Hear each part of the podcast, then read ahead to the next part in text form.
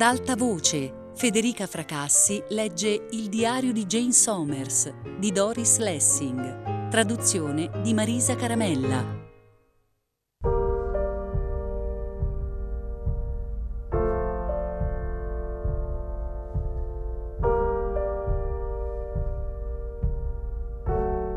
Oggi è venuto il grande dottore con i suoi allievi.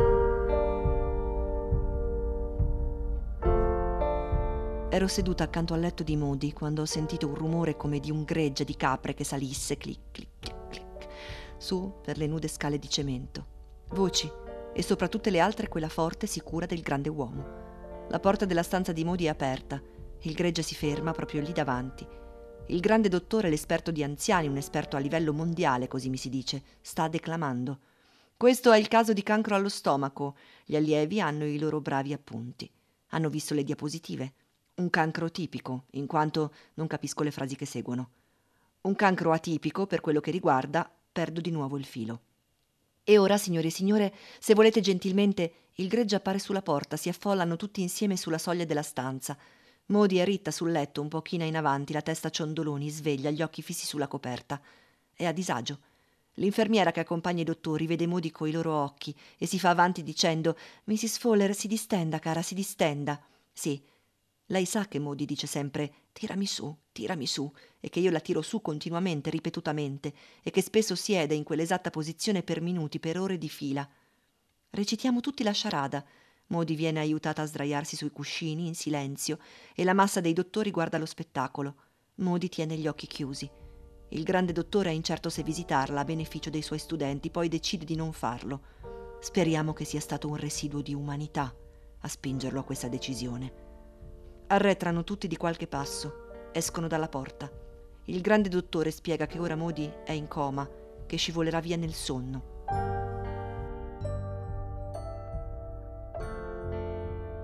Questa frase mi lascia di sasso.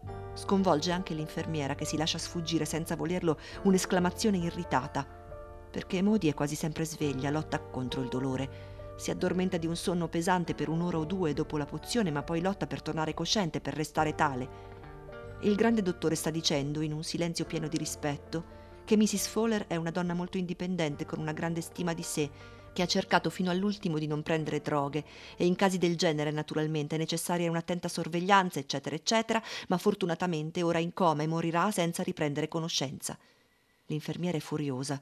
Per pura disciplina evita di scambiare un'occhiata con me, ma vibriamo tutte e due di indignazione, ci capiamo senza dire niente, senza guardarci, senza fiatare, perché naturalmente sono le infermiere a controllare i cambiamenti di umore, lo stato di necessità dei pazienti, mentre i dottori si limitano a sporadiche visite a dare ordini.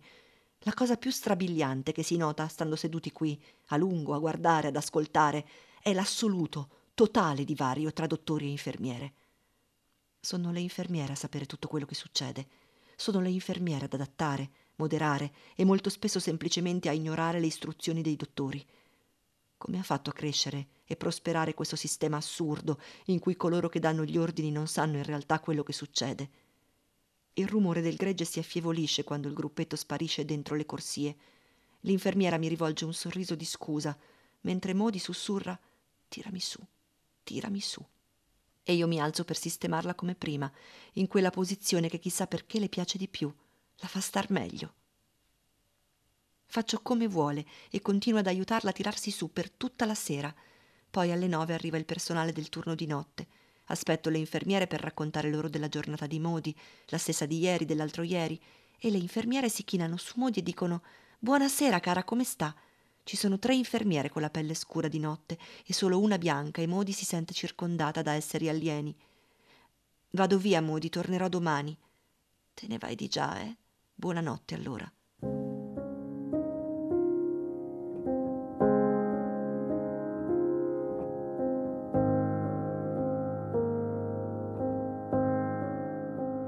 Modiste è uscito oggi. L'hanno ristampato due volte prima di pubblicarlo. Ho avuto troppo da fare con Modi per godermi tutto quanto come avrei fatto se fossi stata libera. Sarà un grande successo. I miei segreti momenti di terrore, quando pensavo che era una follia buttar via un lavoro delizioso e ben pagato, non avevano ragione di essere. L'ho letto stamattina molto presto, una buia mattina d'inverno, tetra, fredda, ma la copertina de Le modiste de Marylebone, è allegra, vivace. Come mi sono divertita a trasformare le inesorabili vicende di Modi in qualcosa di nobile, gentile, allegro, una vita piena di gradite sorprese. Nella mia versione il bambino di Modi viene rapito, ma lei sa dove si trova. Lo vede segretamente, stabilisce con lui un rapporto di complicità contro un malvagio amante che lei però ama.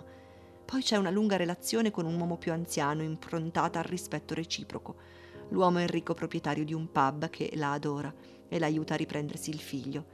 Lei ha una posizione di responsabilità nel laboratorio di modisteria e con l'aiuto di questo disinteressato gentiluomo mette su un negozio tutto suo. Il lavoro va a gonfie vele, i clienti che appartengono alla nobiltà, qualcuno addirittura imparentato con la famiglia reale. Come sarebbe piaciuta a Modi questa vita rimaneggiata da me? Ormai Modi è nel vecchio ospedale da tre settimane. Non noto alcun cambiamento nel suo stato, se non che diventa sempre più irrequieta. Chiede di essere aiutata a stendersi, poi appena stesa chiede di essere alzata a sedere. Mi prega incessantemente di tirarla su, poi, quando comincia a ciondolare in avanti perché non riesce a tenersi ritta, sibila, aiutami a stendermi. Le infermiere vanno e vengono, la osservano attentamente, la famosa sorveglianza. Ora le somministrano dosi tremende della pozione analgesica. Modi non è certo lucida, ma una cosa di sicuro non è. In coma. Modi non è rassegnata, non accetta la morte, non c'è nulla nel suo atteggiamento di simile alla rassegnazione, all'accettazione. Modi mi dice ancora in un sussurro balbettando Portami via con te, sì, portami via con te quando vai a casa. Modi sa e non sa di avere un cancro allo stomaco, di dover morire. O meglio, c'è una Modi che sa queste cose e un'altra che non le sa. Ho l'impressione che sarà la Modi che non le sa essere cosciente al momento della morte.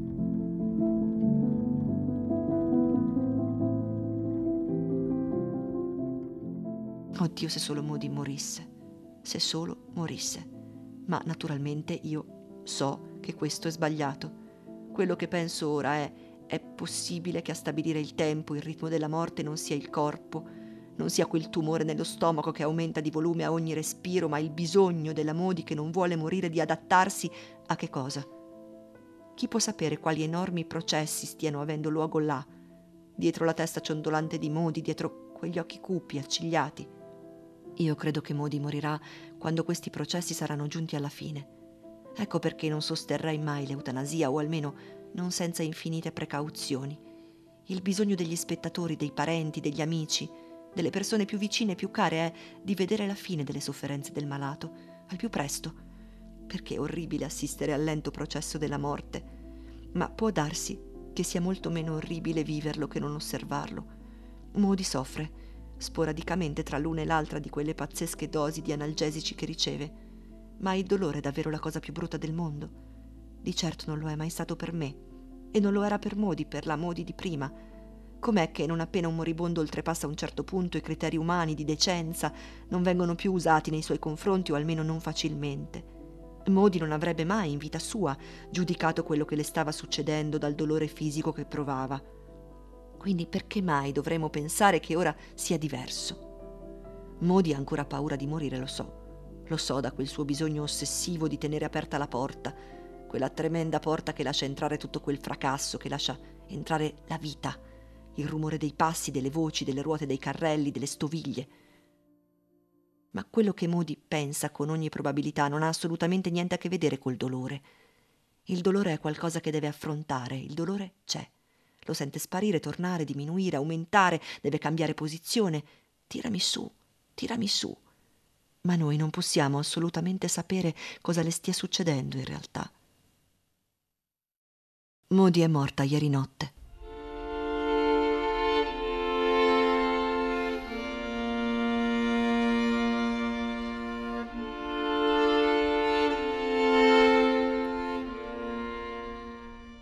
Negli ultimi giorni ad assistere Modi c'era un'infermierina scura, non di colore, una ragazza bianca con gli occhi e i capelli scuri, una ragazza vaga, distratta, di animo gentile. Andava avanti e indietro dalla stanza di Modi, mi aiutava a sollevarla, a distenderla, ogni tanto mi portava una tazza di tè.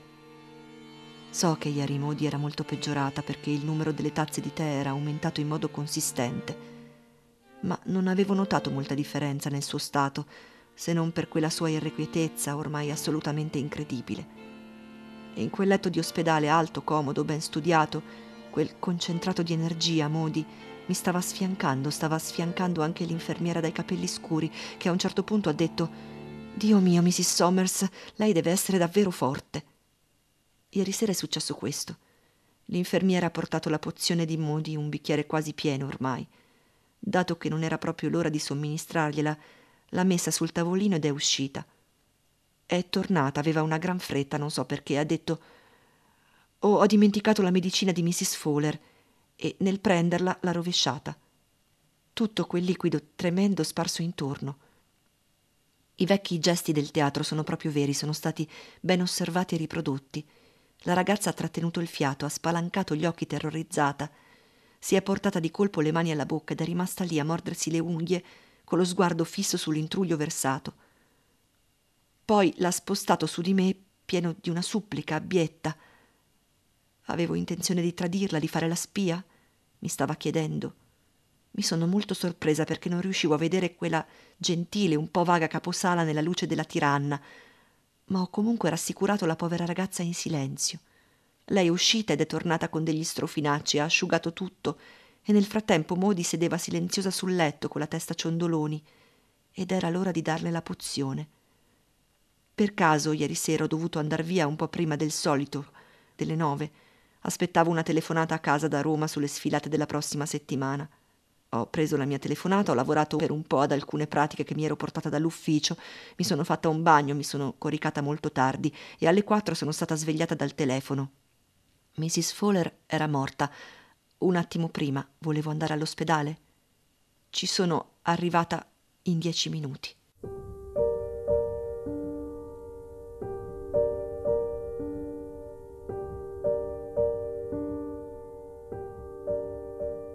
A quell'ora l'ospedale possiede una qualità di brulicante sommessa vitalità, dolce, gradevole, nella penombra.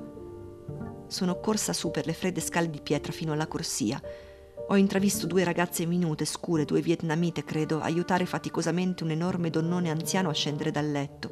Anche loro mi hanno vista. Ho visto le loro facce irritate. Oddio, un altro problema da affrontare. Ma quando mi hanno raggiunta non avevano più quell'espressione. Era completamente sparita, ora sorridevano tranquille e gentili e mi hanno detto che Modi era morta un'ora prima probabilmente. Ma la notte era stata difficile, c'era una donna che stava molto male e quando erano andate a dare un'occhiata a Modi lei era già morta. L'ultima cosa che aveva detto era aspettate un momento, aspettate un momento, quando l'avevano lasciata, perché erano state costrette a lasciarla, con tante altre malate di cui prendersi cura. Aspettate un momento. Aveva mormorato, esclamato, gridato, mentre la vita continuava lasciandola indietro, ma la vita non le aveva badato ed era andata oltre. Non mi sorprenderebbe affatto che Modi sia morta di... beh sì, di rabbia. Jenna non c'era, ma d'altra parte non c'era mai. E quelle infermiere di colore, guardatele, vanno e vengono, non hanno tempo per me. Probabilmente Modi era morta così, ma non credo che questo fosse quello che succedeva in realtà dietro le sue quinte.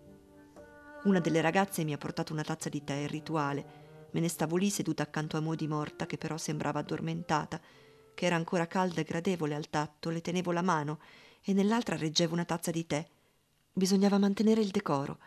Quando un paziente muore, alle persone care, ai parenti, viene offerta una tazza di tè, ed è giusto così. Poi è arrivata la caposala, quella del turno di notte, o forse era la capo infermiera. Comunque è rimasta lì con me a chiacchierare, come se tutto fosse normale. Era necessario che io dicessi certe cose e le ho dette tipo che Modi era una donna meravigliosa, che aveva avuto una vita dura e che aveva affrontato tutte le sue disgrazie con tanto coraggio, con tanta energia. E la capo infermiera è rimasta lì ad ascoltarmi sorridente e comprensiva. E poi non c'è stato più niente da fare per me. Il guaio era che non sembrava affatto che Modi fosse morta, anche se la vedevo immobile per la prima volta da mesi. Temevo addirittura che si fossero sbagliati, che non fosse affatto morta. ma la sua mano quando l'ho lasciata andare era fredda e si stava irrigidendo. Quando mi sono alzata mentre raccoglievo le mie cose per andarmene, è arrivata di corsa una di quelle infermierine con la pelle scura. Ha preso le mani di Modi, le ha congiunte sul petto e le ha tirato il lenzuolo sulla faccia. Aveva l'atteggiamento di una casalinga. Ecco, anche questa è fatta e adesso, ah sì, adesso devo Mentre passavo in macchina davanti all'ospedale ho visto l'infermiera graziosa di ieri sera. Sembrava un lampone morbido e maturo con un vestito rosso scuro e una grande sciarpa rosa avvolta intorno al collo e le spalle. Sorrideva rosea, indolente, appagata. Ogni atomo, ogni movimento del suo corpo dicevano che aveva passato la notte a fare l'amore e che era ancora col pensiero nel letto caldo che doveva aver lasciato con riluttanza qualche minuto prima. Portava l'uniforme in un sacchetto e lo faceva dondolare avanti e indietro, spensieratamente sorridendo. Era in anticipo sull'orario del turno e aveva in mente di infilarsi in ospedale, cercare un bagno libero e usarlo, senza farsi vedere dalla capoinfermiera o dalla caposala. Anche se era facile immaginare che la donna più anziana, pronta al rimprovero, non avrebbe poi detto altro che beh, non importa, basta che non succeda più, se l'avesse scoperta e studiando la faccetta felice e assonnata avrebbe capito il perché della propria istintiva indulgenza e avrebbe pensato beh, tanto non rimarrà a lungo a lavorare con noi. Finita la toilette, quella ragazza fortunata avrebbe girato da una corsia all'altra con tutte le infermiere, i medici e le inservienti affaccendati a portare a termine le loro mansioni prima della fine del turno e avrebbe senz'altro trovato un'amica disponibile che le avrebbe detto ma certo usa pure il nostro bollitore, com'è il tempo fuori, caldo, no? All'inizio del turno la ragazza avrebbe sbadigliato, avrebbe pensato beh, la giornata passerà in fretta e poi. Ah, Mrs. Fowler è morta. L'avete già preparata? Sì, benissimo, perché naturalmente detestava lavare e rivestire i morti, cerca sempre di evitare di farlo per quanto possibile. All'apertura dell'ufficio dell'assistenza pubblica ho telefonato a Vera. È scoppiata in lacrime con grande sorpresa mia e anche sua. Oddio, ha detto. Mi dispiace, questa è davvero l'ultima goccia, è troppo. Che stupida, l'ho sempre saputo che sarebbe morta, ma tu come stai? Bene, spero. Oh, non so, c'era qualcosa in quella vecchina, cos'era? Vera ha continuato a chiacchierare ininterrottamente, la reazione nervosa, ha ricominciato a piangere, ha detto ancora Che stupida, non farci caso, hai detto di aver conosciuto i suoi parenti, credi che pagheranno le spese del funerale? Di certo possono permetterselo.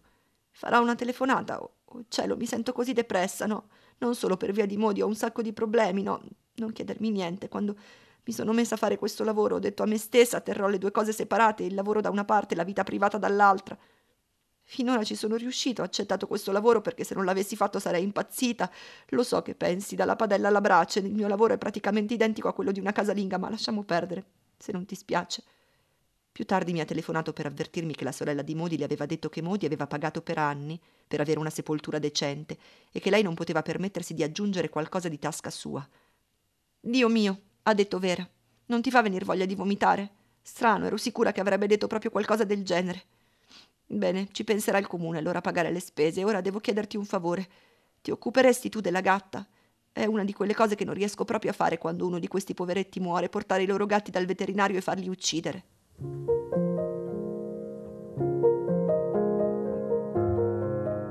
In ufficio c'è un grande andirivieni, una grande agitazione perché Phyllis deve partire per Roma per assistere alle sfilate e io ho detto che non ci sarei stata. Ho detto che avevo dei problemi. Il problema è la morte di Modi. Una follia, lo so, ma per me va bene così. C'è ancora la neve, non si sa se gli aeroporti funzionino. Beh, alla fine tutto si sistema e Phyllis parte. Io vado subito a casa di Modi. Ho l'odore di quel posto, il buio, lo squallore. Senza il fuoco acceso l'appartamento non ha vita. Ho passato un'ora a buttar via cibi vecchi comprese scatole e barattoli ancora sigillati.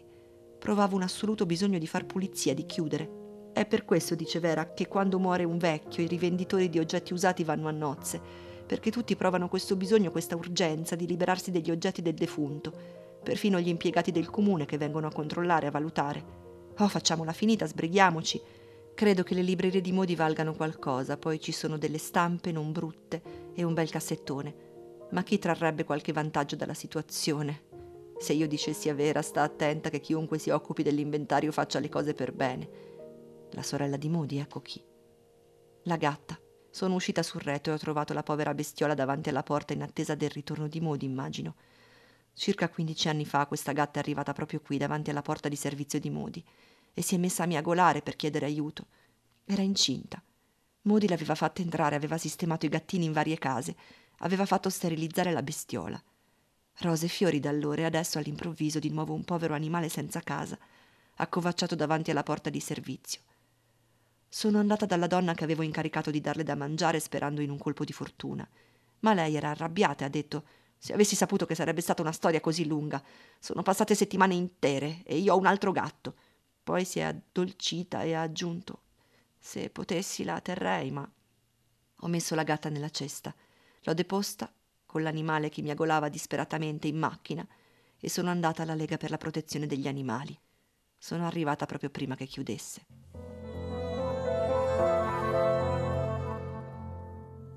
Oggi c'è stato il funerale di Moody. Modi ha versato per molti anni dei contributi alla previdenza per il proprio funerale. Nei momenti difficili ha rinunciato a mangiare per poter continuare a pagare. Alla fine c'erano 15 sterline, abbastanza allora da assicurare una buona sepoltura.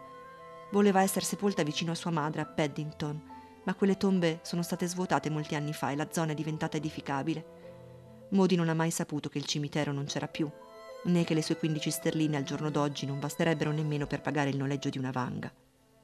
Il funerale che il comune organizza per chi muore senza mezzi è dignitoso. Per me andrebbe benissimo, ma d'altra parte io non ci tengo a queste cose. Oggi mi sono resa conto di non aver affatto partecipato al funerale di mia madre né a quello di Freddy. Ero presente, questo sì, ma niente di più. Invece ho partecipato e come a quello di Modi. Una bella giornata di primavera, affollata di nuvole, qualche bucaneve, qualche croco nell'erba intorno alla tomba, un vecchio cimitero pieno di uccelli. È arrivato il clan familiare al completo, senza i pronipoti però i bambini che Modi avrebbe tanto voluto conoscere. E poi, naturalmente, di questi tempi si cerca in ogni modo di evitare ai bambini ogni contatto con cose fondamentali quanto la morte e i funerali. C'erano 33 persone, tutte benestanti, ben vestite, soddisfatte di sé. Ero furiosa. Uno stato d'animo che è durato per tutta la cerimonia. E c'era la matriarca, blaterava come al solito, sostenuta da entrambi i lati dai figli maschi più anziani. Dopo la cerimonia sono stata avvicinata dal figlio di una nipote. Ha cominciato a parlare di modi. Lo vedevo dall'esterno il quadretto che presentavamo, là in piedi accanto al tumulo di terra giallastra profumata, io impeccabilmente vestita per un funerale, tailleur grigio, scuro, guanti neri, cappello nero. Quello che piaceva tanto a Modi diceva sempre che era una meraviglia.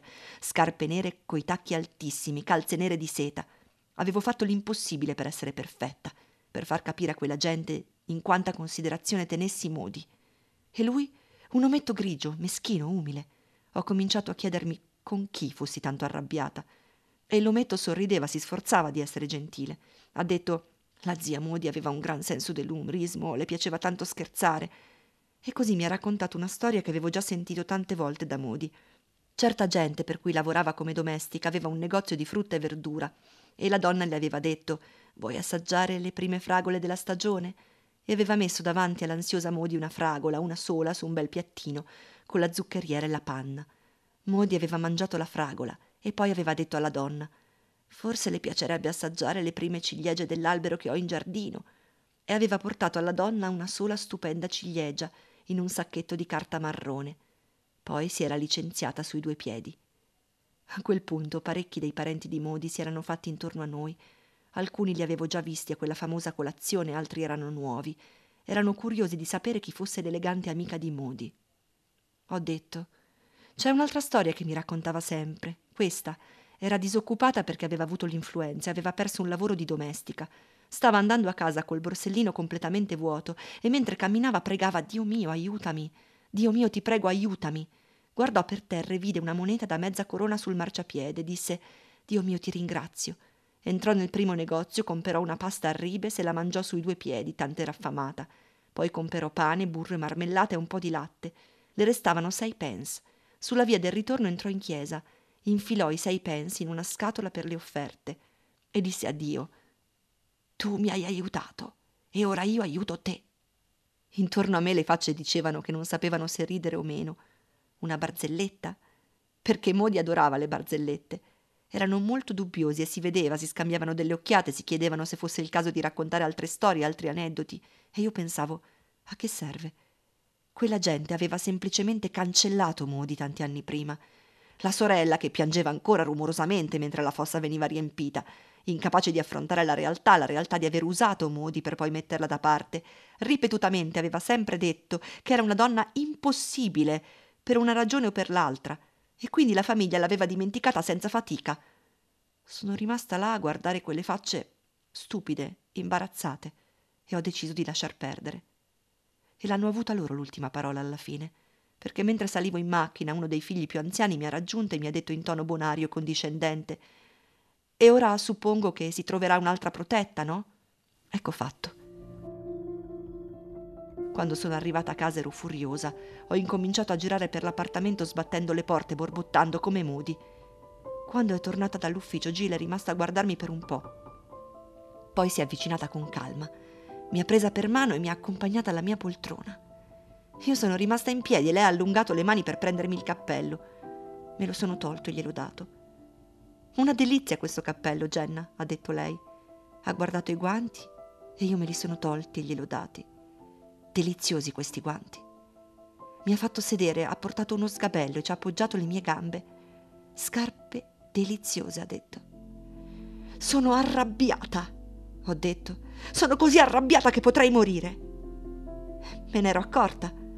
Se mi lascio andare, se dimentico la rabbia, mi metto a piangere, a gridare. Mi sembra una buonissima idea. Nel frattempo continuo a essere arrabbiata. Purché tu sappia con chi sei arrabbiata, ha detto mia nipote Jill ed è andata a prepararmi una bella tazza di tè.